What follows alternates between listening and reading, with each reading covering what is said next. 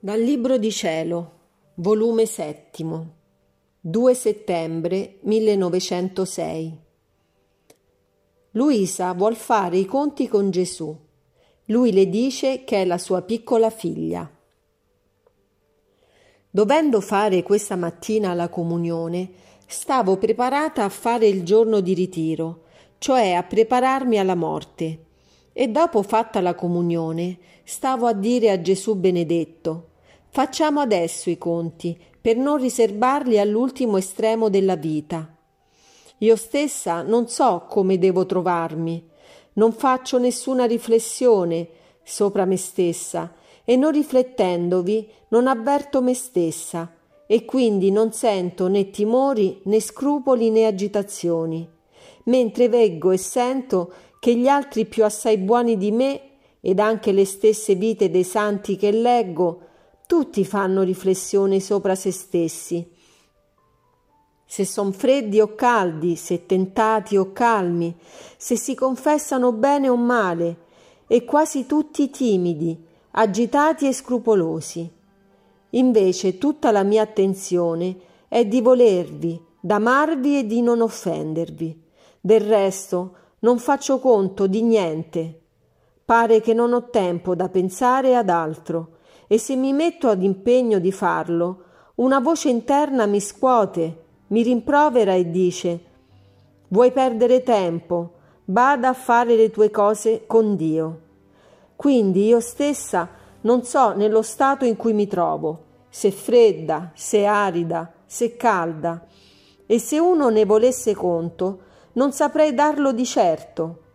Io credo che l'ho sbagliata, perciò facciamo adesso i conti affinché possa mettervi rimedio.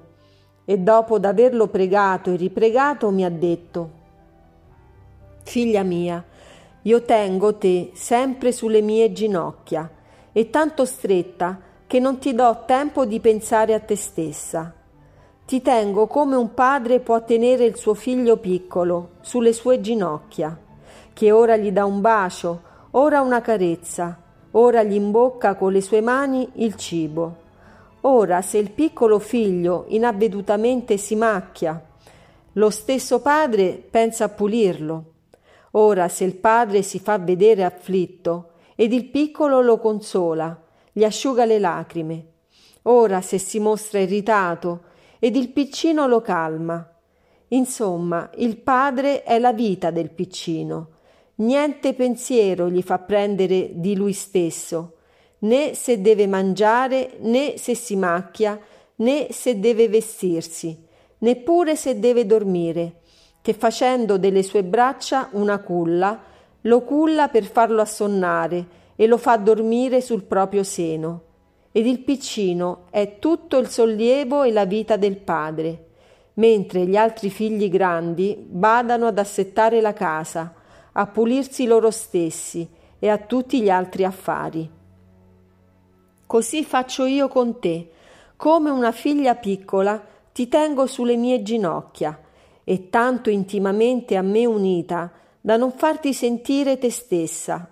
Ed io penso e prendo cura di tutta te, a pulirti se sei macchiata, a nutrirti se hai bisogno di cibo. Insomma, di tutto ti prevengo per primo, in modo che tu stessa non avverti i tuoi bisogni e col tenerti intimamente a me stretta è una grazia che ti faccio, perché da molti e molti difetti sfuggi, mentre se avessi il pensiero di te stessa, oh in quanti difetti saresti caduta.